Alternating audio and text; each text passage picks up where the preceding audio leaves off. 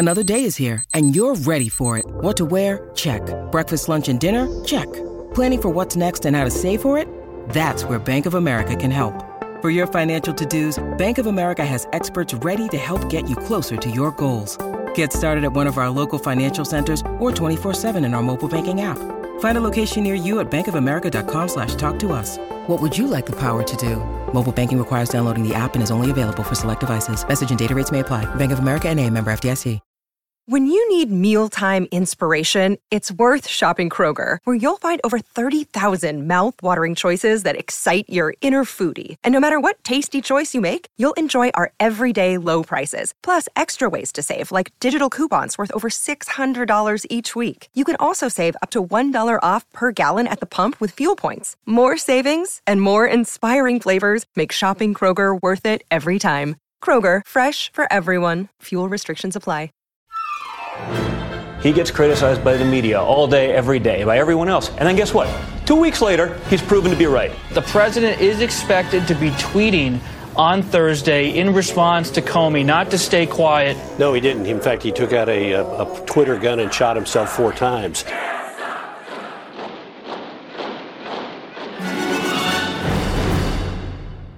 Hello and welcome to Trumpcast. I'm Virginia Heffernan. Trumpcast is the show about the father of the man, Eric Trump, who doesn't believe Democrats are people. So I guess I'm out of the people department, but fortunately, my first guest has a shot at being a person because she can't, by professional decree, have a public party affiliation. She's Maggie Haberman, White House correspondent for the New York Times and analyst for CNN. Maggie's Twitter profile picture says Haber's gonna Habe on it, and I am very excited to Habe with Haberman today. In a minute, Maggie and I are going to plunge in without fear or favor to questions about Trump's new FBI director, Eric Trump's shady charitable doings, and Lara Trump, yet another Trump being groomed for greatness in the Trump empire. I've wanted to have Maggie on the show for ages to talk about everything, and we've got lots to talk about today. Maggie, thank you so much for being here. We've been wanting you on for so long. Thanks for having me. So, I, I, want to say something briefly about the, I was going to say the big news today, but who knows from scale with this administration, about Christopher Wray, who's Trump's uh, nominee for his new FBI director. Uh, mm-hmm. Uh, what what do you know um, about him? You know, he's a, a, a pretty respected choice. Uh, you know, I'd say the only thing that has gone as well for Trump was his selection of Neil Gorsuch for the Supreme Court. In terms of the reception, he's a he's a veteran. Um, of the Justice Department. Um, people in the department feel good about him. He was Chris Christie's Bridgegate lawyer. Uh, he's known for uh, in, believing in imposing order and not sort of running off and popping off. Stylistically, he's not um, he's not the president's soulmate, and that's probably not a bad thing. Um, since your uh, wheelhouse has, for better or worse, maybe for your sins, been the Trump family, you speak to Trumps, you write about Trumps you habe on Trumps as your um, as your uh, your I don't know if your Twitter profile still says Haber's gonna habe. I think uh, it, I think that is what it is right now. Yes. Okay, so I want you to habe on Trumps a little bit. I'm going to go through some of the family tree, um, and okay. I want to begin kind of far from the um, far from the the central tree with Donald Trump's daughter-in-law, wife to Eric Trump, who we'll get to in a minute. She's Lara Trump, not as well known as the others, but she might be a comer, and she's in the news today. Tell us about Lara Trump. Sure. She's actually uh, was a, a, pretty effective surrogate for the president at the end of the campaign, especially. Um, comes from North Carolina. Um, extremely personable. Uh, was at a Republican National Committee strategy session about two weeks ago uh, with Don Jr. I think Eric came along essentially. Um, but but she's uh, she's she's very she's very well liked, and I think that you know if if he does run for reelection, uh, you can expect she's going to be a big part of it. She's also pregnant, so I'm, I, you know, I, I'm not sure um, how much time she's going to have um, over the next couple of months. I think she's due this fall. Well, Ivanka seems to do a pretty good job getting back into business after um, after brisk maternity leave. So maybe uh, her sister in law will do the same. How can she was on the road? I think she was on the road eight days after she had her, her child, Ivanka. If I'm remembering you know, correctly. I don't know if I was alone in this, but I kept thinking um, that she and Chelsea Clinton were more or less um, postpartum during the uh, campaigns, and I think no. Uh, I think that I think no. I think that is. I, well, I don't know if they were postpartum, but they but they but they did have babies during the campaign and went back to it. Um, so, how can we talk about Lara Trump without talking about her husband, Eric Trump, also in the news today, slightly closer to topic A? Have you met Eric Trump? Is he a I ni- have. nice guy? Did he w- bring a dead cheetah? I went hunting with him. Oh, actually, naturally. in Iowa um, in uh, January of 2015 during the caucuses. You're He's not he's ve- joking. I'm not. I have a I have an orange hunting vest on my desk to prove it. I wrote a whole story about it for the Times. He's a he's a very nice guy. He uh, is the person who I think was the least used to the media onslaught when this all started. I think that he uh, is still adjusting to it sometimes. You know, in the last two days, he has faced new questions about the charitable foundation that he started, which has indeed done uh, a lot of good work uh, in terms of directing money to St. Jude's Children's Hospital, which deals with um, uh, juvenile cancers. Uh, but there was a question about a, a Forbes story about that the Trump organization somehow uh, received payments, uh, and he had indicated previously that was not the case, and so that is. Uh, I think an asterisk that's going to have to be addressed. You know, maybe more than an asterisk. I mean, I, you know, you said initially that you thought some of the charges against Eric Trump, and I'm surprised to hear you say he's a nice guy. He's sort of public enemy, moral public enemy number one today.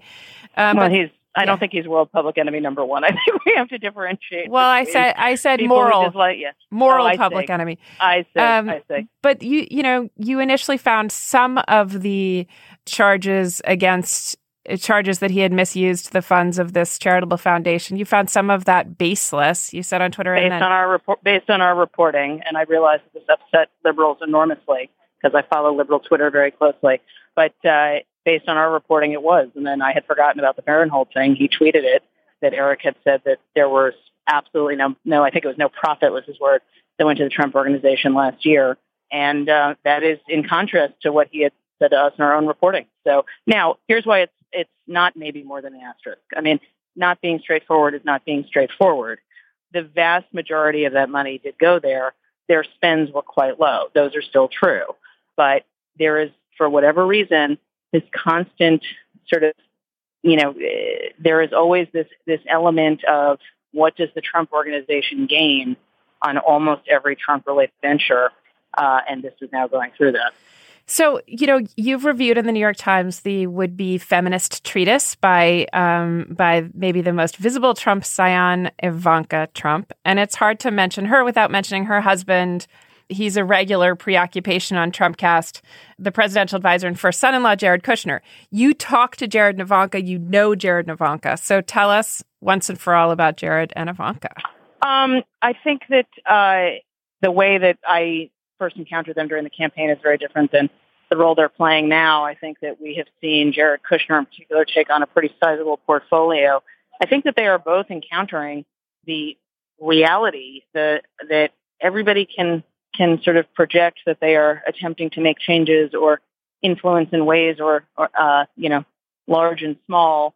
You know, she has obviously become a flashpoint for criticism, uh, particularly over uh, issues like defunding Planned Parenthood, um, which the administration has moved forward with uh, supporting. Uh, doesn't mean it will happen when the budget is done, but that's where things stand now. And they are discovering, as everybody else discovers, that um, there is no secret Trump whisperer. There is no person who makes him do something that he doesn't want to do. Um, the, you know, the, the Paris Climate Accord would be a great example of that. You know, this is this was framed as Bannon's winning over Ivanka Trump. I mean, I think that Scott Pruitt, the EPA uh, administrator, is the person with the most impact in that discussion, frankly, and also president was never likely to leave it in the first place. There are a couple of um, there are a lot of areas where he doesn't have fixed views. Uh, as we have seen, he can be quite malleable, uh, but there are a couple, and um, you know he has very very fixed sort of id-like impulses on trade. And I think the Paris Climate Accord fell into that in his mind. So I don't think it was ever really going to happen. Um, leaving aside the narrative that Jared and and Ivanka Trump might be um, Trump whisperers or might be moderating forces, what about their own use and abuse of their offices? I mean, why haven't they fully divested? Um, I think that it's um, I think that it's a little too um, not evidence based for me as a reporter to say their their use and abuse. Mm. Um, but I certainly think that the fact that neither of them has given up control of their holdings in their companies is problematic. Uh, you know, in, in terms of every every norm that we have come to experience in this country for high office is that people try to do everything they can to avoid even the appearance of a conflict of interest. And they have done some of what they can over time and hardly the most of what they can to deal with conflicts. And, uh, you know, the, the, the biggest issue right now for Jared Kushner is not just the potential conflicts of interest in terms of business and policy, but in terms of how he handled contacts that he had with the Russian ambassador uh, and with a, a Russian banker close to Vladimir Putin named Sergei Gorkov. Mm-hmm. Um, the answer that we at the Times were given back in March about why he met with him was very different than what it has evolved to two months later. At the time, it was, you know, not sure why this meeting took place. Now it's that uh, this meeting is taking place because uh, he was looking for somebody who was close to Putin, and uh, that's a, that's a significant thing to not share the first time. Do you think it's possible because we've obviously during the during the campaigns and you know the last couple of years we've spent a lot of time hand wringing about the far right or about ideologues, but it's possible that Jared and Ivanka are not ideologues. It seems quite likely they're not. That they'd probably even be Democrats left to their own devices, um, and Mm-hmm. that's speculative. But they, I think wasn't Ivanka, I think Ivanka literally was a Democrat, wasn't she? oh, what did she register as a Democrat? Okay, well, I, I'm pretty sure she was. Yeah, I mean not now, but I think she was then. we'll flag that for fact checking, but it, that's coming from Maggie Haberman, so it's pretty trustworthy. Um, we um, something in their opportunism or their sort of profiting monetarily from the presidency and from their proximity to the president seems in some ways almost more sinister, more sinister than than than just ideology, than Bannonism, than you know Flynnism. You know, just now that they're really in place. I mean, I don't know. Do you, do you think that they are? There's something to be concerned with here that their I motives. don't know. I think that there is always something to be concerned with when you have people who have private business interests who are impacting public policy. I think that you have an unprecedented. It's not just related to them. Yeah. There's an unprecedented number of business people and wealthy people and corporate executives um, in this administration. We obviously have seen wealthy people in administrations before. I think one thing that I think is is not helping critics of the administration, if I may be candid, is that I think that there is a tendency to treat uh, everything about this administration with equal shock level, as if nothing Hmm. has ever happened before. Yeah. Um, you know, the and, and I'll go back to the, the the Eric Trump Foundation issue for one. There were a lot of legitimate criticisms about the Clinton Foundation, and Mhm. what the Clinton Foundation did in dealing with it was say it's a charity, comma period, unquote, and that was their response for everything. That was Hmm. not an acceptable response then.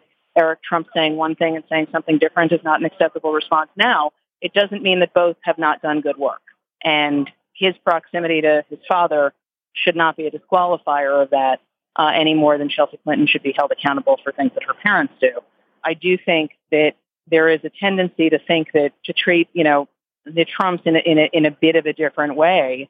You know, there there were the way that the Clintons dealt with their foundation, both when she was Secretary of State, when she became um, a candidate, and when it looked like she was going to be the winner, also raised questions. This is a different level. We are on a different order of magnitude. This man has a hotel with his name on it down the street.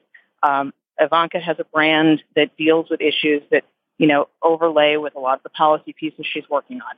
Uh, Jared Kushner has not divested. Jared Kushner uh, has a, a an un, unprecedentedly large portfolio for somebody who has literally never been in government, and those to me are bigger concerns than I think where where someone's ideology might be. Do you know plainly where Steve Bannon stands in a way that you might not with Jared Kushner, who I think has seemed more ideologically flexible and much more like his father-in-law? Absolutely. Hmm. Um, but I don't know that that's necessarily the yardstick. Um, that is inc- all incredibly helpful and, and illuminating, Maggie. Thank you so much for being here. It is my pleasure. Thanks for having me.